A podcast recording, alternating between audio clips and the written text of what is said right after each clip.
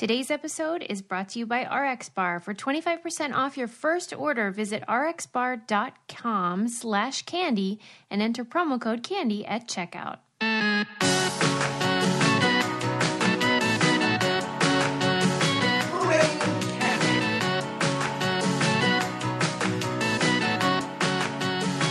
Hi, ladies and gentlemen. Welcome to the Brain Candy Podcast. How you guys doing? Episode, the heck? One million. Let's do this. How you doing, Suze? Real good. How about you? Have you uh, recovered from your car accident? Thanks for asking. You're the only one. I, s- I still have some bruises, Yeah. and my soul is Oh. sad. Can you tell people the funny story about when you went to go get a tan? I went to uh, Bronze Sugar, which is down the road from me in the South Bay, and uh, wanted an airbrush situation. Like gals in California do in the middle of the winter. Yeah, for the holidays, I wanted to be, you know, a bronze goddess. Mm-hmm. But that the airbrush is when you have an actual human being doing it, and you're Yes. pretty much naked, Definitely naked. getting sprayed. Unless you count a hairnet. Does that count? no, you're naked. Right, hairnet, and then like one of those disposable thongs. Yeah. Oh, I don't even wear one of those. You let them spray your vag? I mean, they don't, but I don't. I don't You have got to be I don't think I wear me. underwear. Those little. No, I definitely didn't. Why? Why not? Because I wouldn't want this woman to see my vagina. Oh, right after she finished waxing mine? the same lady does my waxing and my. It would be kind of funny if I just had my. I was just spread eagle for her and then was like, no, I, I'd like a little modesty. She'd be like, what the fuck is wrong with you? I didn't know. Get here.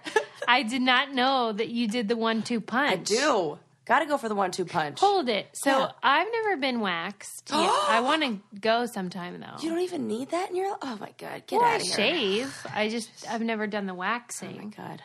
And Brillo pad. I want to. Human Brillo pad. Why can't you shave? Because of the bumps. Yeah. So okay, you go in there. Yes.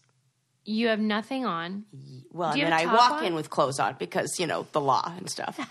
Do you take your top off? oh, no. Just kind of Donald pants. Ducking it.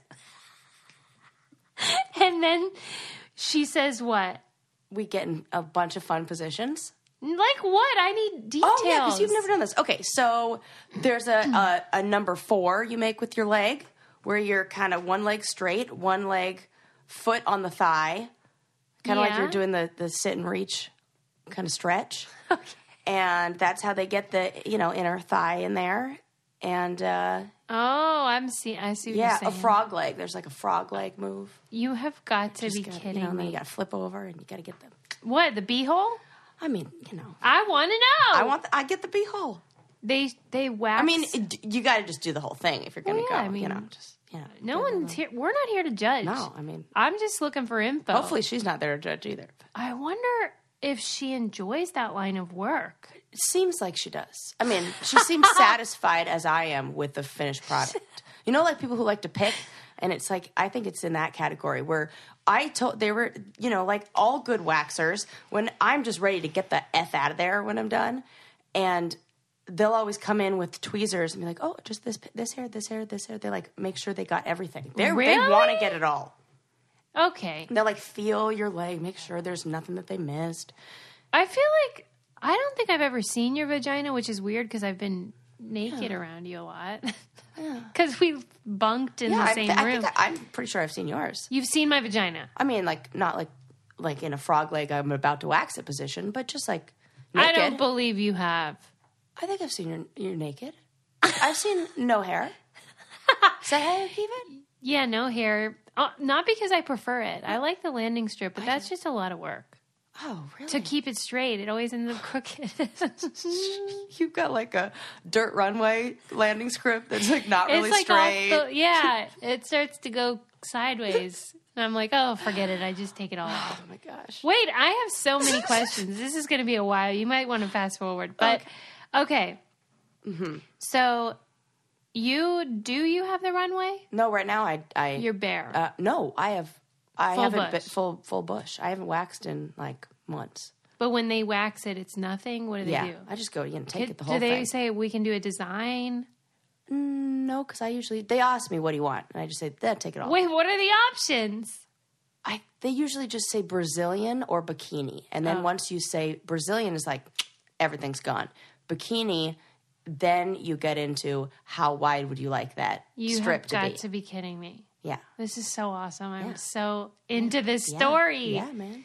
And you always go Brazil. Yeah, because I mean, there's no just take it all. Yeah. You're gonna be down there, just might as well get well, everything. I feel like your vagina must be different from mine. really. Yeah, because I think that if you have a vagina that's like a box where everything's all tucked up, I don't have that. you have flaps, Yeah, I like the normal stuff. mm-hmm. Yeah. and you don't mind showing them. Hey, you get what you get. It, you should be excited to be seeing a vagina. yeah. yeah. If you're seeing mine, I like that attitude. and you know what? It's like look around and look at people. We have a thousand different body shapes. Oh, I Oh, believe yeah. you are the one who told me this. To think that all of our vaginas look the same is insane. Our No, no, I bodies don't not think look. they look the same. Maybe you weren't the one who said that then. Like the. we, everyone's going to look different. So you know, some Yeah. people have uh, short hair, some people have long hair, some people got short lips, some people got long lips. They're all beautiful. Oh, that's nice, Sarah. More the more the more to kiss. Oh my god, yeah. Okay, so uh well anyway, when I was in for my spray tan, Back to the story that we started with. uh she walks in and I Mm-hmm. am totally naked except for the hairnet and the disposable thong that Sarah does not wear.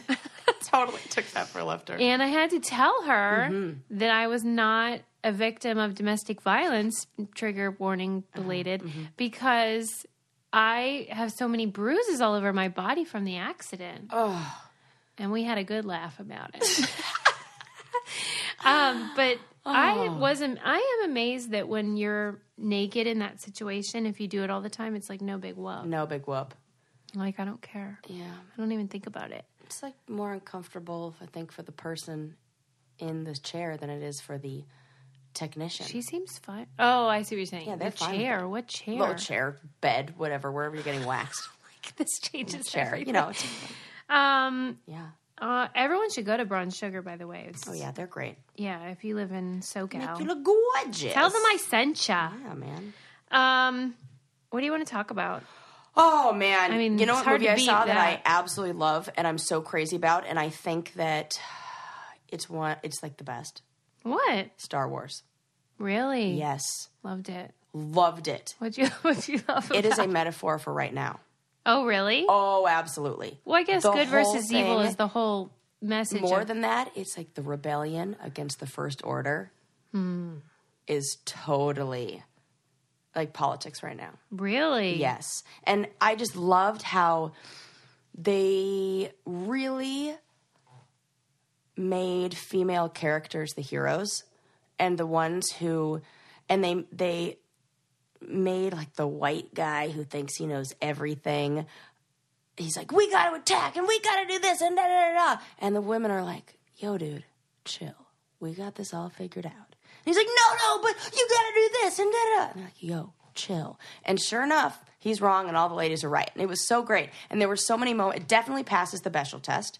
Good. And I even know the scene that I feel like they included to make Just so it, it pass. Yes. Really? Uh huh. Hey, that's And you know who you'll love in this is um, Carrie Fisher. Yeah. R.I.P. Love her. Well, she's so good in it. It's it's great. I loved it. I'm so glad. Uh-huh. I've heard you know mixed reviews. I think the mixed reviews come from people who are on the other side.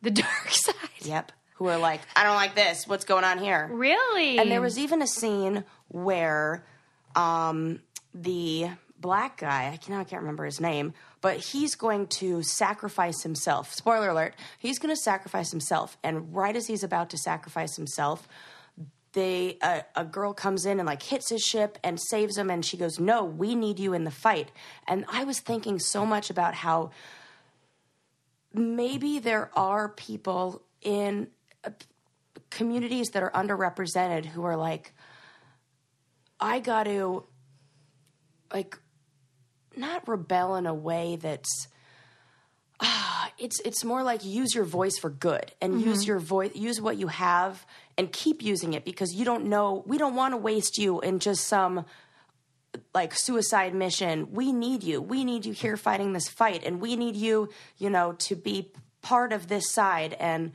your you, who you are matters. And it it it felt like they they could have just used that as like the token character who then sacrifices himself and then you know that's done. But it instead i felt like it gave power to a person of color in a movie That's in a way and i loved it. I just saw the whole thing as a metaphor for right now. It inspired you. and it was so cool and then they introduced this little character that i'm sure you've seen everywhere called a porg I've heard about them. and then I became fascinated with because I was like, man, why are people loving this character?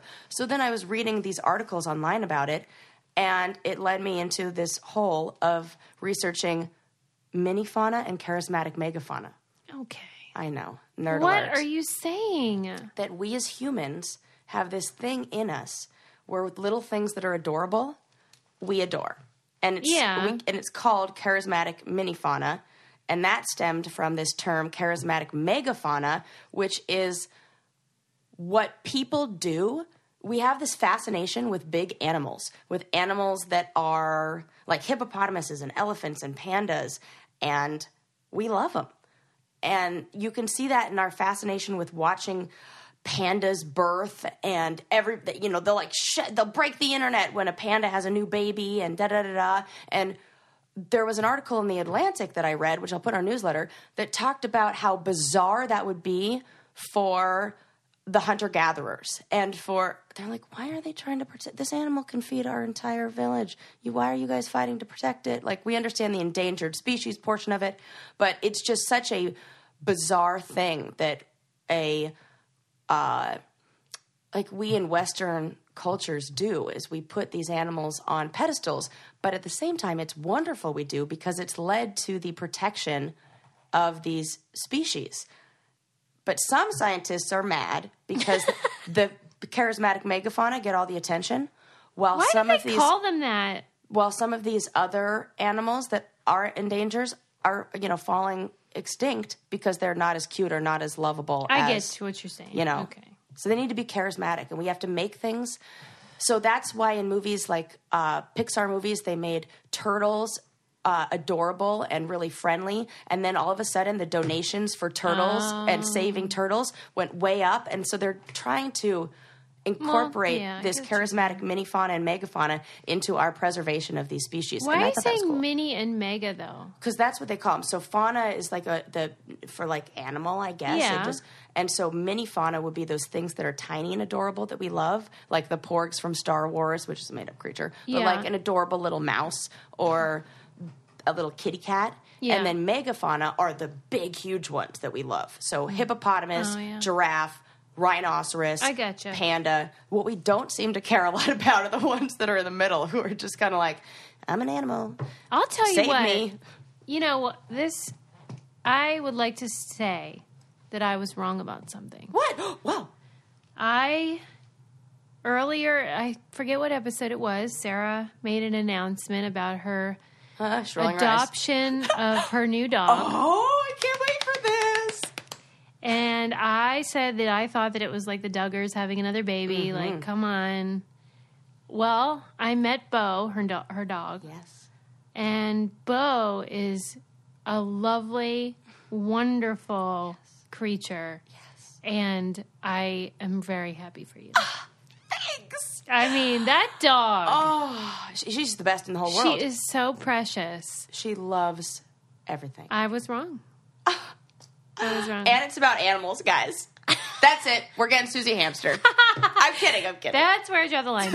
I was wrong. I'll tell you what I'm not wrong about, though, is how awesome our merch is. I'm not even going to let Sarah talk about it because, you know, she's the designer and I'm the one that should be doing the bragging. We have so much good stuff now. We have a couple versions of the STEMinist stuff. We have the Stop Being Polite gear, which pro- proceeds of that are going to PAVE, which uh, is an amazing organization that Sarah and I work with and we have the adorable leggings for kids and adults that have our like lollipop design on it. I mean, there's a lot of stuff. And if you order it from our candy store on our website, thebraincandypodcast.com. It's going to be shipped to you via stamps.com. The reason is because it's freaking great service and we're able to ship all that stuff right from our desk and we get discounts on postage and that's why we think you would love it too.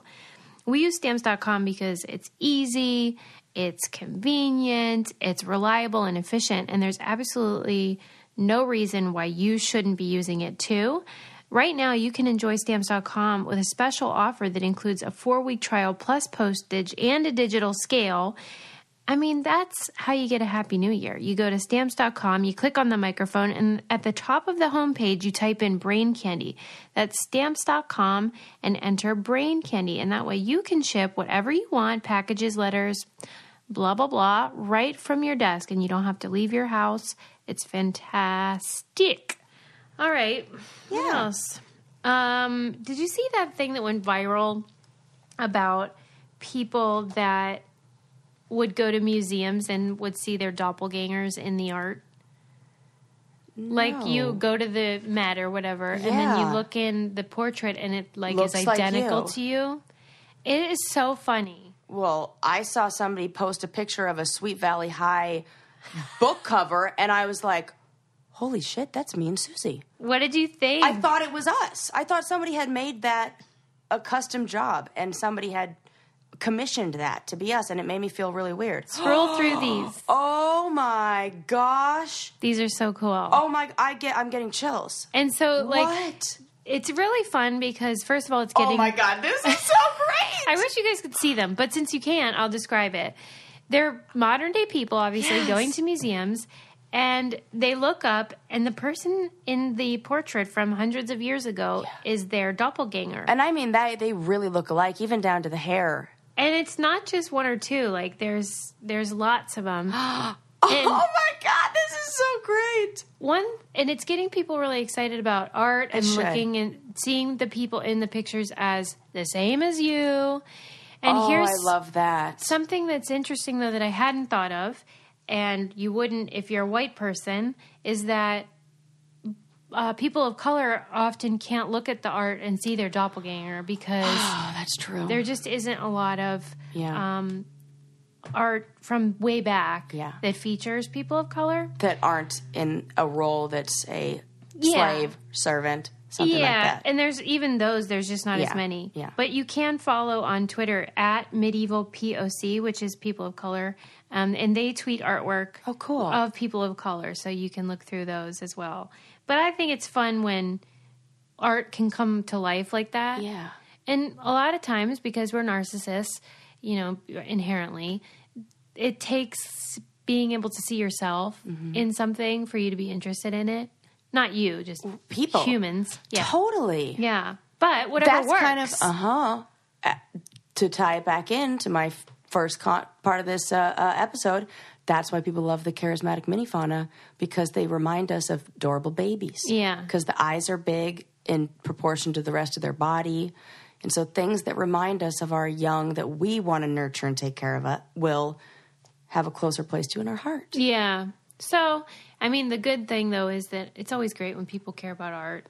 I went to uh, more about it. the Met recently. Oh, we know. Yeah. You told us you're an expert.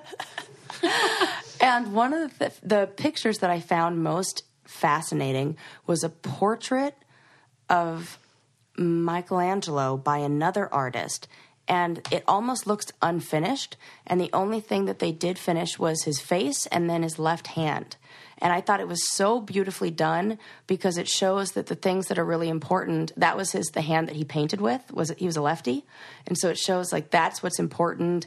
And but they what was really interesting is the expression in the eyes uh, in this portrait looked almost identical to the self expression in the self portrait done by Van Gogh of himself, the one where he has like the ear chopped off. Yeah. And it almost looks like that fine line between genius and insanity. Like the look is a little funky. yeah. And I was like, man, you go around and look at the portrait of these artists, and even portraits done by themselves or by other people, all had this kind of similar stare that I thought was so interesting. And so, next time you take a look at a portrait of an artist, like either whether it's a self portrait or you know one that somebody else did, take a look and look for that expression because I think it's in more than just a few.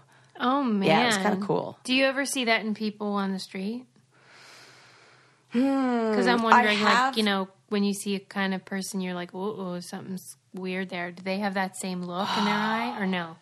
You know what? I don't know. I've never really thought about it, but I did once I saw it in a kid who was really um oh, like over the top and really energetic and really like a performer, but there was there's just something where I'm like, I'm I think that this may weird's turn into something different when this kid's an adult. You know? You know what's weird though? You know how that happened to Amanda Bynes? I sure do. We're now I laughing. can't be my she can't be my arch nemesis because I just straight feel bad for her. We're laughing because uh, Amanda Bynes used to be Sarah's Yeah. arch enemy because Yeah. Uh-huh. they went to school together growing up. But she was, you know, this dynamic Yeah. um, child star and totally had just the best sense of humor. Mm-hmm. And then everyone watched as she sort of spiraled. And you talked about how certain types of mental illness uh, come out, Yes. emerge in a person Yes. in about the mid 20s. Yes. And it seems like that's what Mm-hmm. happened there. Exactly what happened. And I think that those often though the people who inevitably develop some sort of psychosis down the line do have this gift of being connected to almost like a fantasy world where if, Creatives. yeah, creative world. And I think if you get lost in there, if you don't have the social support, if Yeah. you don't have the almost like uh, emotional infrastructure, I don't even know if that's what you would like, uh, but then it becomes easier to get lost down that path and not know how to get back. I didn't see that. Like, what I wanted to know is did you suspect something was amiss? I didn't see Hmm. anything in her. I did one time when I saw her in public when we were kids with her sister and her dad. And I saw how her sister behaved and it was almost the flip the the mirror image of that like instead of being over the top her her I remember we were standing in line to see a movie. I want to say it was Titanic too. I even remember that. I remember where it was everything.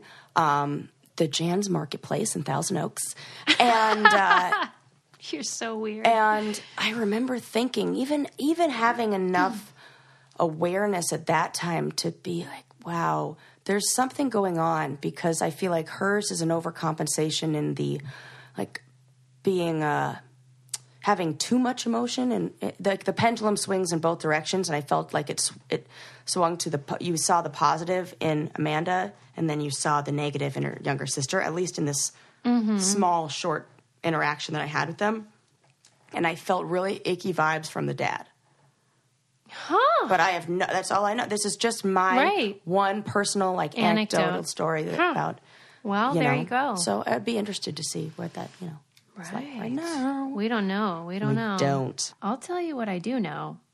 I love RX Bar, and I'm like kind of in love with the fact that it's so simple. It's these really wonderful whole food protein bars that you can take with you on the go, which is super convenient. And they're made with 100% whole ingredients. It's like right on the front of the package. It's like egg whites, dates, nuts, no BS. And, uh, you know, obviously, Brain Candy's all about no BS. And that's truly what is in these bars, but they taste so good and they have 11 different flavors. So, whatever your taste buds enjoy, sweet or savory, chocolate, fruit, whatever you're into, there's an RX bar for you. It's great for breakfast on the go, snack at the office, just throw in your purse for whenever you're stuck in freaking traffic like we are in LA, um, or in your backpack going to school, whatever. It is such a great thing to take with you, and it's healthy. And like they say, they have no BS. So you can get, for our listeners, they're giving 25% off your first order when you go to rxbar.com slash candy and enter promo code candy at checkout. and they freaking taste as good as candies, but they are good for you. No sugar added. Um, so do that. Go to rxbar.com slash candy and just enjoy. Use promo code candy at checkout. What else do you want to talk about? I know you have a little list. I do. You know what? I saw a video that I think you have seen too that I thought was so fascinating was the spread of names Oh over yeah. time. Yeah. Did you see this? Yes. What do you what did So you like was- about it? I think it was on Vox. Yeah. Yeah, we'll it put the was. Mm-hmm. link up in our in our newsletter. But I thought it was really interesting to see.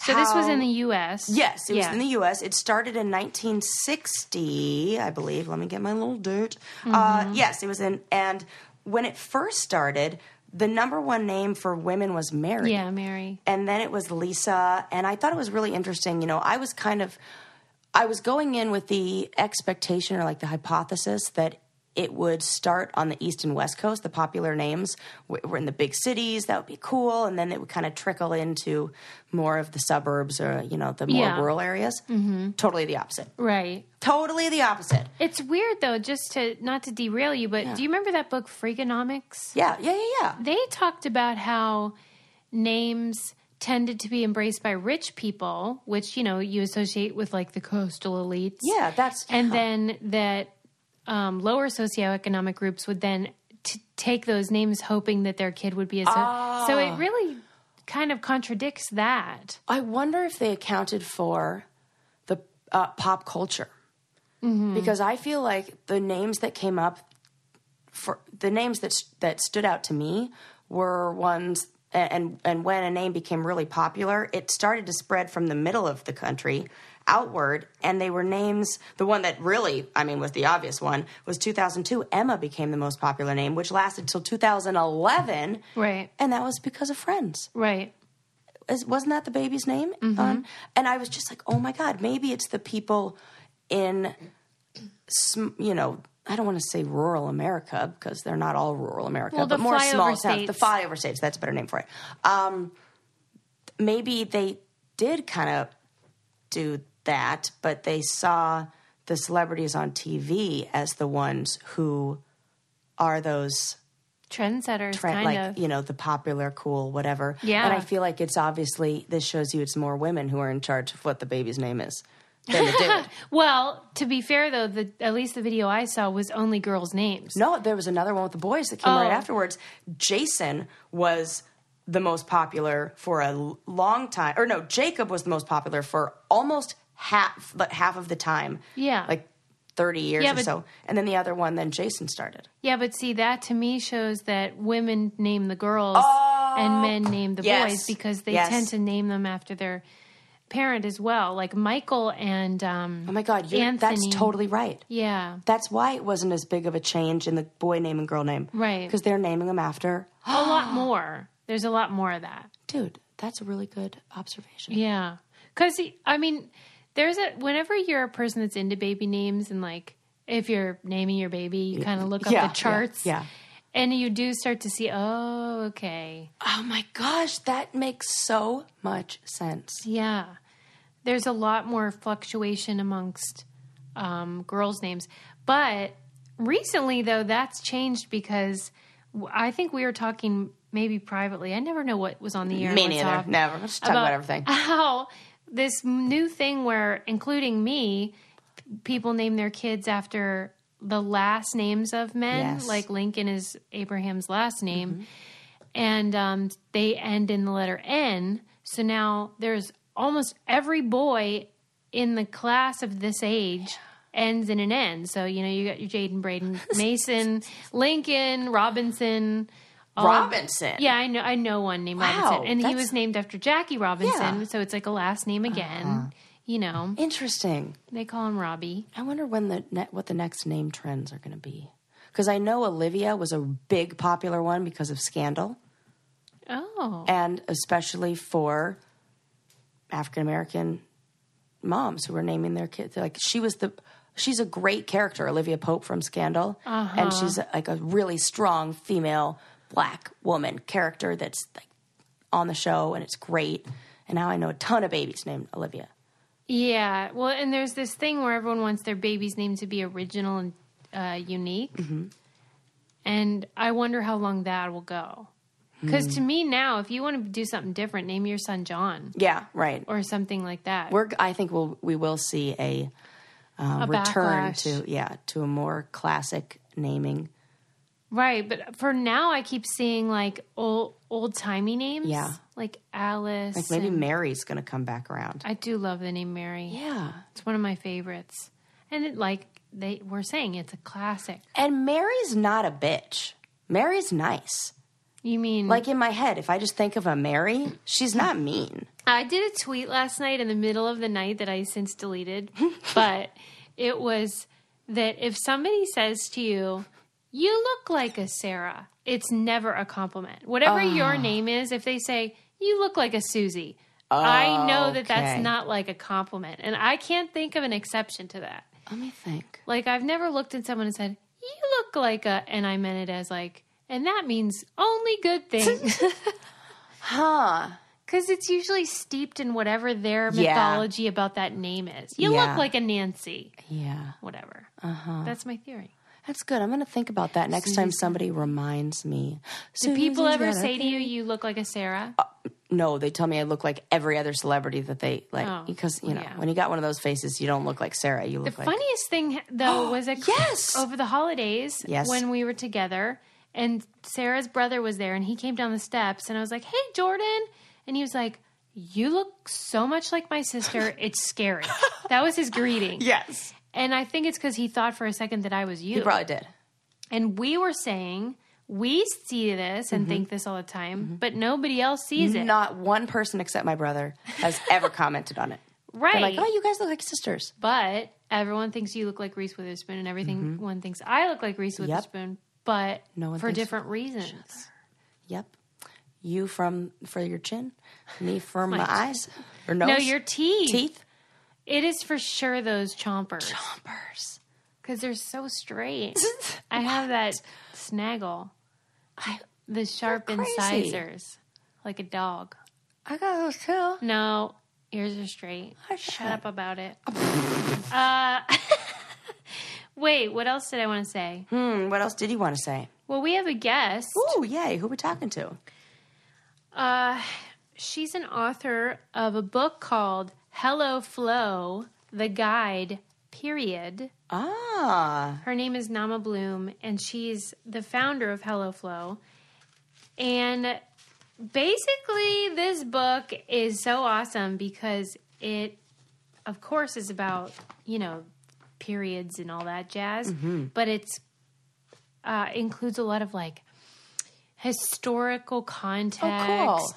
who, you know, how the all this stuff came to be and what countries and and it's like hip and this is fun and and cute drawings and perfect illustrations. for little girls or older girls if you were never taught. I think a lot of us were never friggin' taught. a lot of us were never taught things. Like the female reproductive system, it's like, oh, that's how it works? Uh-huh. Because nobody mentioned that to me. right. Do you remember, like, in school when you Yes, had, of course I do. oh my God, how bad was it? I remember mine them separating the girls and boys and uh, Yeah. sitting there and watching a video about your body. Mm-hmm. And that was in sixth grade. And all it really did was tell me about putting deodorant on my underarms, is like the only takeaway. Well, hey. Nobody said, That's important. I know. I wish more said, kids were uh, taught that. like nobody talked about cramps or mood swings or Yeah. Things. The only thing I really got, the education I got was from the book Are You There, God Is Me, Margaret. Right. That was everybody. Right. And then you had to like hide the book cover so no boys knew you're reading it because they'd be like, ew, you're reading about periods. Right. And really, I think boys should be the one reading about that. Yeah, they really should because they still don't know Jack S H I T. Right. Okay, well, you know, that's my experience, but what was yours? You had like a completely different childhood upbringing, Well, right. So I went to other side of the country. I went to a Christian school, Right. where sex and like body stuff was a, a particular shame, Oh and like you know steeped in sin. There's a lot of like it's more than just about your body; it's about hell. Mm-hmm. And you could feel that. Yeah, because they weren't subtle. They just said it. Starters, they Ugh. named the the class that we had to go to "Created in Love." Okay. Okay. Like, What did they start with? Info. okay, we had to watch this video starring Oh no. the the girl that played Annie in the musical Annie. What? I don't know what her name is in real life at this off the top of That's my head. an old video. right. And this was a okay. So this would have been like ninety, you know, ninety one or whatever. And but even then, it was like That's an old video. right. And she was like, and I get my period, and I ba ba poo poo. And then they, the sun'll come out. then you know, our pastor's wife had to lead the whole discussion oh, about no. hair down there God. and Is there any um, book where that's not the title of the chapter? hair the hair down, down there. there. And my mom before that had given me a book called, and she just like handed it to me in no. shame. It was called Almost Twelve. Oh my god. also, Right. that one g- guy who lost the race for Senate's favorite book, Roy Moore, Roger Moore, Right. probably his favorite book too. Roy Moore. Roy Moore. Right. It's very popular in the pedo Mm-hmm. community. God. And, um, you know, then there was another book called by James Dobson, who was an evangelical leader. Oh the book was called Preparing for, for Adolescence. And I didn't even know how to say that word. I called it Preparing for, for Adolescene. And Oh my yeah. gosh. So, I mean, my experience was there was a lot of shame involved. and what about using a tampon? Were you allowed to do that? Absolutely not. Right. I didn't use a tampon until I was 20. Holy And I went on road rules when I was 18. You were padding it up on the RV? And I had to just hope that we didn't have a swimming Right. um, mission because I couldn't use tampon. But don't you fret because from what I hear, and I then I started actually uh, listening to this rule or, or whatever, your period does kind of stops when you're in the water. That is false. Have you had an, an experience, Yeah. an accident? Yeah. Oh my God, it's been like the opposite for me. It was like easier when I stopped wearing tampons when I was swimming. Um, well, I maybe your body's like awesome. What? You had an emergency? I had the red bathing suit. Oh, Suze, I'm so sorry. Maybe you can't see it when you're in the water because it just kind of comes out and goes into the water, which is Oh. disgusting. Oh, that's gross. But then as soon as you get out, there it is. Sarah, this has turned hmm. into a real dark place. but I'm just saying, like, Maybe yeah, it's a period myth that I've been. Li- Got to read that book, man. I still don't know. Yeah, I'm look, we're 30 flipping plus. I'm like, through. wait, let's check the book to see what it says. Yeah. So, I mean, I to to think that I went on that show, Wow. not knowing how to use a tampon, Ugh. and my friend on the show, Piggy, had like after we were done, I told her she bought a box and like tried to teach me, and I still couldn't get the hang of it. I was like, ah, it hurts. VR training platforms, like the one developed by Fundamental VR and Orbis International, are helping surgeons train over and over before operating on real patients. As you practice each skill, the muscle memory starts to develop. Learn more at meta.com slash metaverse impact. I pretty much learned. It's like I, I learned how to ride a bike on a motorcycle because my first experience with anything was one of those OB no applicator tampons. Oh, yeah, man. It was uh, like freestyle. Get it up there, figure it out. That's probably a good way to start though, because wa- you use your finger and you can feel your body better. Okay. You know what I mean? That's really smart. Because I used that as, exclusively for ten years. Yeah. And now I do have a good relationship with my vagina. And you know how long it is, what's going on in there, or I should say deep. Yes. You know what I mean? So Yeah. maybe that's not a bad thing. Mine's pretty shallow. I've heard. Who's telling you? Your husband talks Oh. about it and thinks it's super funny. We're too close. okay, but that's enough of that. I heard a male uh, doctor discuss a. He he went into researching cramps because he's like, man, this field really isn't studied, and he said that uh, that cramps that women experience during their period can be worse than a heart attack. Right? And we like, know. I know. That's what I said. I'm like, yeah, You're te- Especially you. Tell you have me. terrible. Yeah, but nobody wants to research that. Here's so. some trivia for you. Oh, oh, cool. Hmm, the first person to say period on TV was Courteney Cox during a Tampax ad in 1985. What? Yes. Damn. believe that? No, that's a long time to go without saying that word. In the 15th century, pubic hair was trendy because people were taking mercury to combat syphilis, and mercury made your hair fall out. Thus, the merkin was invented, a pubic hair wig. Also, the name for my husband's garage band from college, Black Merkin, Okay, the one that played at my wedding.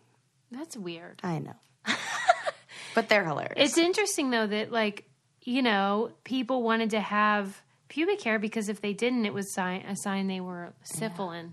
Oh my god! Every day I'm oh syphilin. man, could you imagine that? Yeah, it's a, No hair on the vajay is a sign of venereal it's disease. a real turnoff. Yeah, not so much these days. Right. Hmm. Um, and then they have like period management throughout history. Ancient Egypt, women used soft papyrus tampons. Ancient Rome, women used wool tampons. Oh, that makes my vagina hurt just thinking about it. Ancient Japan, women used paper tampons held in place with a bandage and changed them 10 to 12 times per day. Oh my God. Anyway, I loved it. Jeez, you think we would come up with better ways? I think the book is so great because it's it's very relatable. It's very accessible. Even for me, I learned a lot when I looked through it because it was like there was a lot of that history stuff. And here's the talk about the brain, the, the brain. Here's what's going on. Here's why you feel like you feel. Yeah, I really love it, and her mission is really special.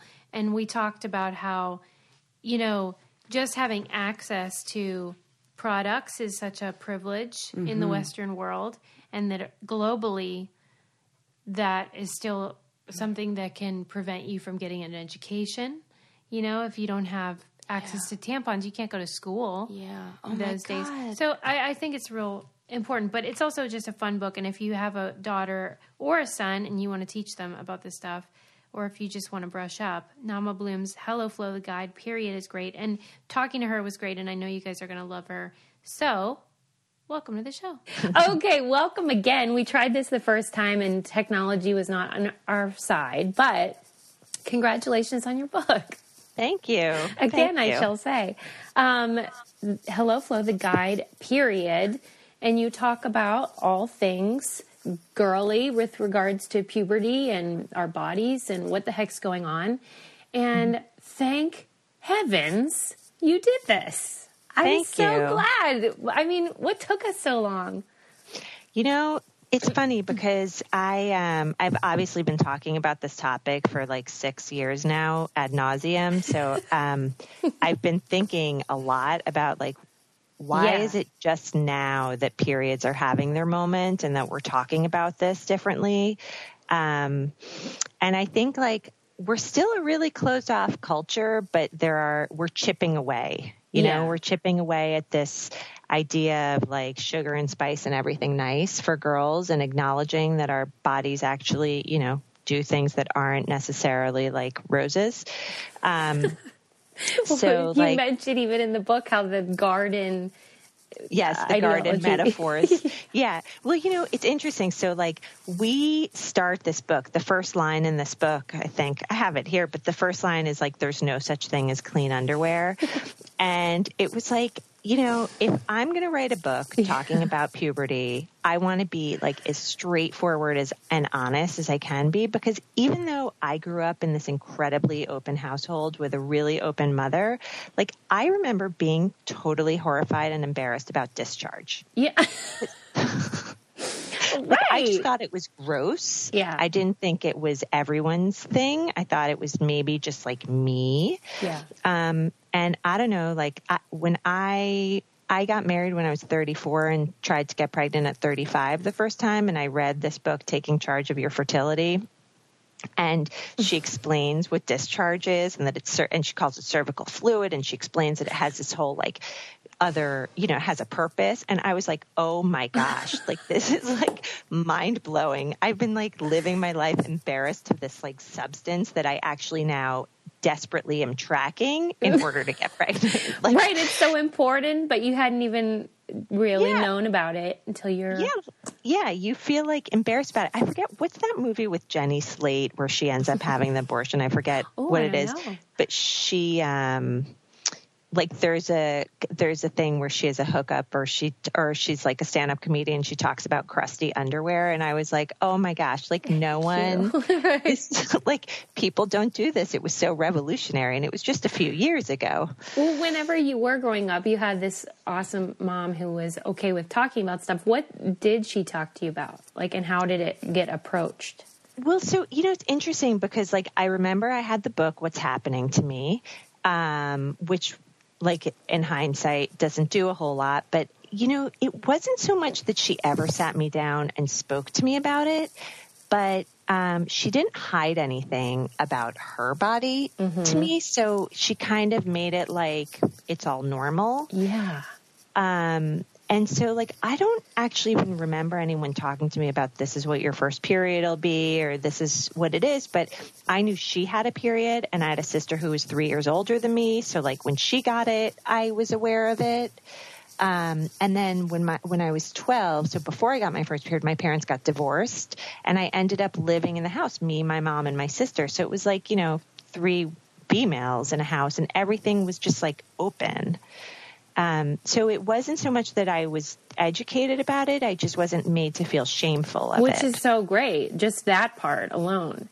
D- Are you here, like, over the years that you've been involved in this movement, have you heard uh, how the rest of us were raised? Yeah, and you know what's so interesting is like there are a lot of parents who are talking to their kids and there are a lot of like grown-ups who did have conversations, but I think that the way that we have these conversations where we like separate out girls and boys or we like ha- you know, it's this like quick like hushed secretive conversation, I think people did it as a way to show like I'm respecting your privacy, but the reality is what that did is made people feel like it was something to be embarrassed about Yeah. and like that's why like I wanted to be really bold uh, with like the videos I made in the book. Like the thing about the book is it says the everything puberty book for the modern girl. Yeah. Most of these books in the marketplace don't have the word puberty on the cover. Stop it. Yeah. Why do you think? And we had a whole debate, my publisher and I, about whether or not we could have the word puberty or does it have to be called a body book or well, like what what is your feeling? Like, what? Why? Well, I wanted puberty on there because I was like, that's what this book is about. I mean, we have the word period, but the book isn't about just periods. It's about like the social and cultural and historical experience of what it is to be a girl and a woman today going through this change. Um, and I was like, it just seemed like calling it a body book was another layer in the shaming, like that we can't even talk about it. yeah. Um, so yeah, I mean, it's so funny whenever you're a person like you are now and, and how I am, where you just talk about whatever and there's no censor. It's hard to believe that culturally there's this pervasive thing where everything is so stigmatized and so formalized. And you wouldn't think that that would go with American culture because we're supposedly so out there with everything. But man, it's like the last thing that is I mean- so shameful. Well, and it's not even just like, yeah, we're so out there with everything. I had this conversation yesterday, but like, you know, there's a whole chapter in the book about pubic hair Yeah.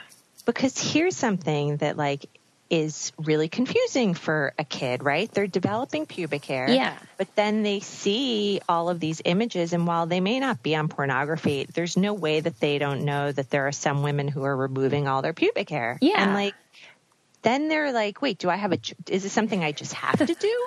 like, why don't I, why, why do I have it if I'm not supposed to? And that became really clear when I was um, writing this book and I was thinking about this. My friend told me that her daughter, when she was 12 years old, came back from sleepaway camp one summer and said, Mommy, how come none of my counselors have pubic hair? Wow. I'm like, how do you explain to a child who has only seen your body, Yeah. right? Like, how do you explain? Well, um, first of all, like, no one's going to see your pubic hair for a really long time, I hope, right? Right. But even if they do, you get to do whatever you want. And the history of women removing their hair has is like long and lengthy and goes back to Egyptian time, like I ancient know. Egypt. That's one of my favorite things about your book is that there's so much historical context, but it's very accessible and, a- a- mm-hmm. anyone could relate to it. And there's pictures and graphics of, you know, sort of what was in style or, or culturally accepted at different times in history. Mm-hmm. It's so educational, which is why, you know, the book is great for younger people or for women that are just like wanting to know more. Yeah, I I, mean the history thing and the um, was important because like this pubic hair as as an example is like if you understand contextually that it's actually just fashion and trend Yeah. and that that people have been telling women what to do with their bodies since the dawn of time, then you can say I I will choose to do this or I will choose not to and you'll understand it as a choice you have. I feel like I'm at church right now. This is so good. that is like preaching to me. I love it. But I think that what's like the, our problem, and it's like between the pubic hair, it's between like sexy Halloween costumes. I'm all for sexy Halloween costumes if you have a choice Yeah. and you're choosing to be sexy or not. Just like I'm all for if you want to remove your pubic hair, all the power to you. But don't think you have no choice but to do it. Yeah. And that's the I that's what this book is really all about. And it's the same like you can't control your breast size. Um, but like if you want larger breasts, know that if larger breasts are in fashion right now, they haven't always been in fashion. And like, you know, in 30 years, everyone might be like, oh, I wish I had these like small breasts that I could wear these like little strappy tank tops with no bras. Like, you kind of never know. And so there's always something you could compare yourself with and say, I'm not in fashion or I shouldn't feel good about myself. But these things are all fleeting. And when you take a step back and you look at hundreds of years, you can see that they're fleeting. Yeah. But when you're in it and you're 12 and your body's changing and you're like, I have no control, you need someone to tell you that. Yeah, I remember the first time that I ever even learned about sort of that women, some women shave their pubic hair was by listening to Howard Stern when I was 14. And he, mm-hmm. and I was like, oh my God, I have to shave all my pubic hair off because Howard says Right. that that's what's sexy and mm-hmm. beautiful. And Right. only as an adult was I like, oh, that's so fucked up. Oh, completely. completely. Well, also because like historically, like no pubic hair came from pornography, right? So it's also like, first of all, our bodies grow hair. So like hair is the most natural thing, but the trend came from pornography and has moved into the mainstream because pornography has become so mainstream. But if you look at most pornography, it's like designed with a male gaze. It's not designed around women's enjoyment and women's pleasure.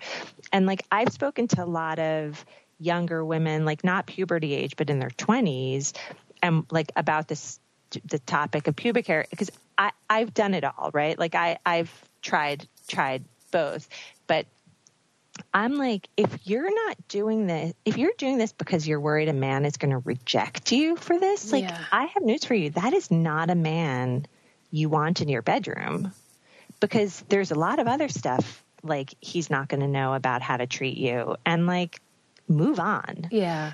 And Um, these are conversations that are just s- so important to have, and a lot of people aren't talking about it. Maybe more now, of course, but May, I think so. And like, you know, obviously the book is written for younger girls and it's not about sex and all of those issues, but like I think it's the same themes we have to be aware of, right? Is like you do you for your body. You get to choose how you want to go through this world and if you understand things in context, it'll help you make a better decision. You know, so it's like but it pertains well beyond puberty, no question.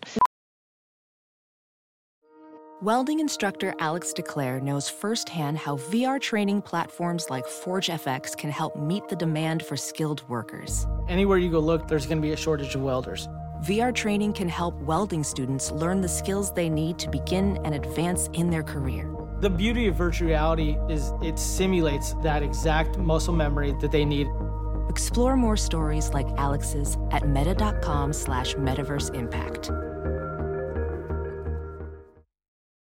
Whenever you've been talking about the book and this issue with um, younger girls, what are their concerns? Like, what are the things that they're telling you that they're not maybe telling their folks?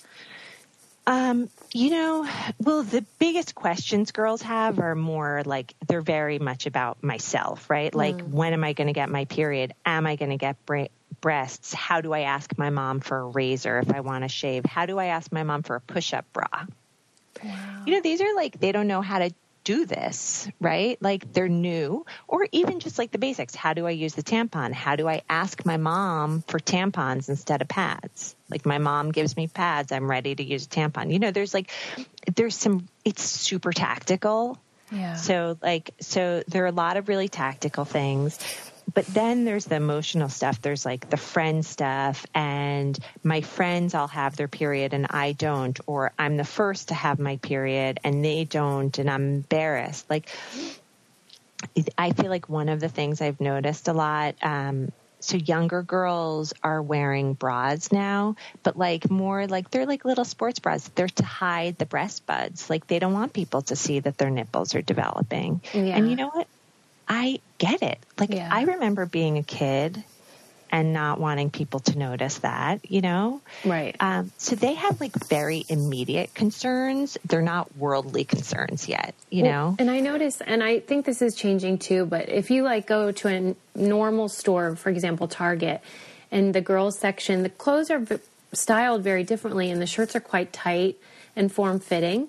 And so those developments aren't easy to hide when the boys' shirts are quite baggy and Yeah. it's a problem. Yeah. So we, um, I did this event in New York for a group of moms of fourth grade girls, and I invited this young woman to come who's 18, and she actually is in the book. She's, uh, she gave a bunch of the testimonials, and she's like this incredibly articulate young woman, and she was in part the inspiration for why HelloFlo was focused around puberty because her mother is a very close friend.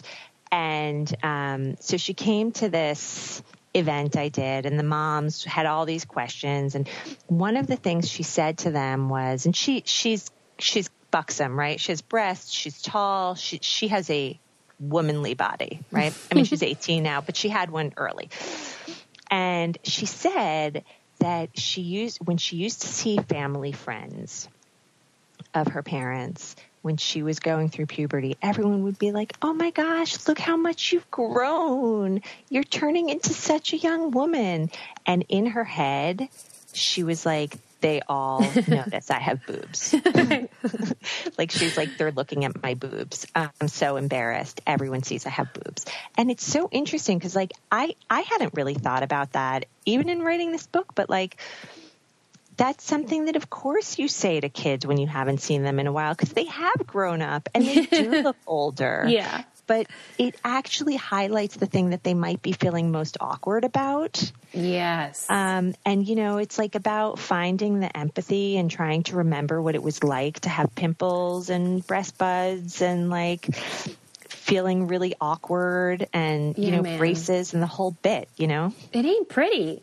I mean, it's not pretty and you know it's not when you're going through it and you really don't want people to comment on it you want to be like it, doing it in privacy and you know one of the things the book talks about a lot is like it feels sometimes like your body is betraying you like it's Yeah. not letting you just go through this moment in privacy and that's all you want right. but But and it's weird because even though everyone in your grade or your age is going through similar things, it can feel very lonely. Oh my gosh. Well, you know, look, the other thing is if you look, you know, I read a bunch of um, middle grade and young adult fiction while, like, before writing this so because I wanted to, like, understand the mindset. And, um, you know, all of those books are really about the girl who feels awkward and like not part of the crowd, but really like everyone is feeling awkward. And Yeah. you know, it's interesting because that's what it feels like. And I, in reading those books, you remember like that really is you. uh, Everyone feels personally like the outcast, even if they're like the most popular girl in school. Like even she's insecure and is embarrassed. Right. Well, one thing that's been encouraging is that I've noticed this book has a, you know a pretty Western feel, Mm-hmm. but the issue has become a global one. Absolutely. and I feel like it's getting more attention. Thank heavens, where Mm-hmm. people are realizing that the stigma in other cultures can be even worse and in ruin your life and education, etc. Do you talk about that at all whenever you speak to groups? There, um, yeah, you know, there's also even a section in the book where it's called, I think, "You're Luckier Than You Know," um, if I remember the section title. But it's actually all about how, um, you know, there are girls in other countries who, like, first of all, they don't even have access to the products to take care of right. their period, right? Like it's not like pads and underwear and all that stuff are easily accessible all over the world. So there is like that whole thing. Um, and you know, like if we think like in terms of like the hierarchy of needs in our life, you know, it's like water, food, all that kind of stuff. We are in this country so far, or many of us are. I mean, there are people who are in extreme poverty here, but we're like in a different place of need Right. Um, and it is hard uh, to think about, um, you know, the differences. And it's, you know, we're, we are incredibly fortunate. And I assume that most of the girls who are going to be given this book are, are actually very fortunate um, because they have access to someone who's providing this for them. And that means that they probably have access to conversation and, you know, materials that they need. But, um, you know, we did want to make a point of explaining that, like, that's not everyone. Yeah. You're lucky. And, th- I'm so glad that things seem to be changing, at least in terms of the conversation and maybe the resources that are being supplied to mm-hmm. those women. Um, yeah. Is there anything, as you've talked about your book, that you wish that people would ask or focus on that they haven't? Um, you know, the thing that um, people sort of uh, touch on, but we haven't. I haven't spent a lot of time when people when I've had these interviews and stuff. Is you know the last chapter is all about friendship, mm. um, and it's like you know I. It's about like the power of sisterhood, basically, mm. and I put that in there. Um, because I remember being a little shit when I was going through this and um, I remember both being the like ditcher and being the person who was ditched. And, you know, after being ditched, you realize, oh my gosh, it was so terrible what I did and I will never do that again. And I will treat my friends differently. And, um, but when you're the one who's ditched, it's terrible. And this happens a lot, you know, and I wanted girls when they're feeling that way to know that on the other side of it, it gets so much better and these like female friends are really valuable and you know i do think that the reason why kids can be so awful at this age is because the hormones are going crazy in their brain development and everyone just feels bad yeah. so they're not being as kind as they could be yeah. um, but it was so important for me to end the book with like a message of your female friends are so critical and they're going to get you through your life. And it's an important thing to remember because, you know, it, not everyone feels that in the moment. And, and I just, I feel like there's so much like mean girl. Yeah. Uh, discussion out there mm-hmm. and there isn't and while and we touch on it for sure and I tell my own personal story at the back of the book I also wanted girls to understand that like mean girl is not a trope that you have to live by. God, isn't that great? I'm so glad yeah. that you say that because I've been so encouraged watching the community around our show, the listeners, how they treat each other and how they listen to each other and just support each other. And I'm mm-hmm. like, this this whole competitive thing doesn't have to be, and maybe isn't as common as we say, you know? Yeah, or or maybe it was more so and it's like we're evolving yeah, or man. you know, I mean I think like everything that's going on in the news today, it's like women supporting women, you know, and women understanding that we have to like band together to make progress and I, I think that we, like a lot of our TV shows and movies and books and everything, it's like this mean girl trope over and over and over again. And like, even like I talk to other moms, you know, I have an eight year old daughter. I talk to other moms and like people are like, oh, the girl drama.